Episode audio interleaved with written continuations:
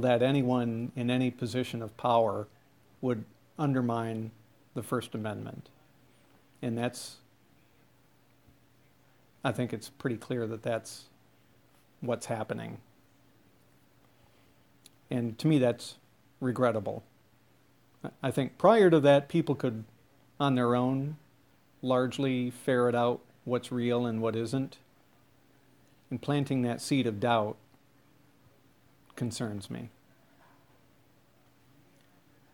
And I hope at some point uh, all of us get past that to a point where we can make our own judgments on those things based on the performance of individual reporters and the outlets they work for, as opposed to a blanket statement like reporters are the enemies of the American people.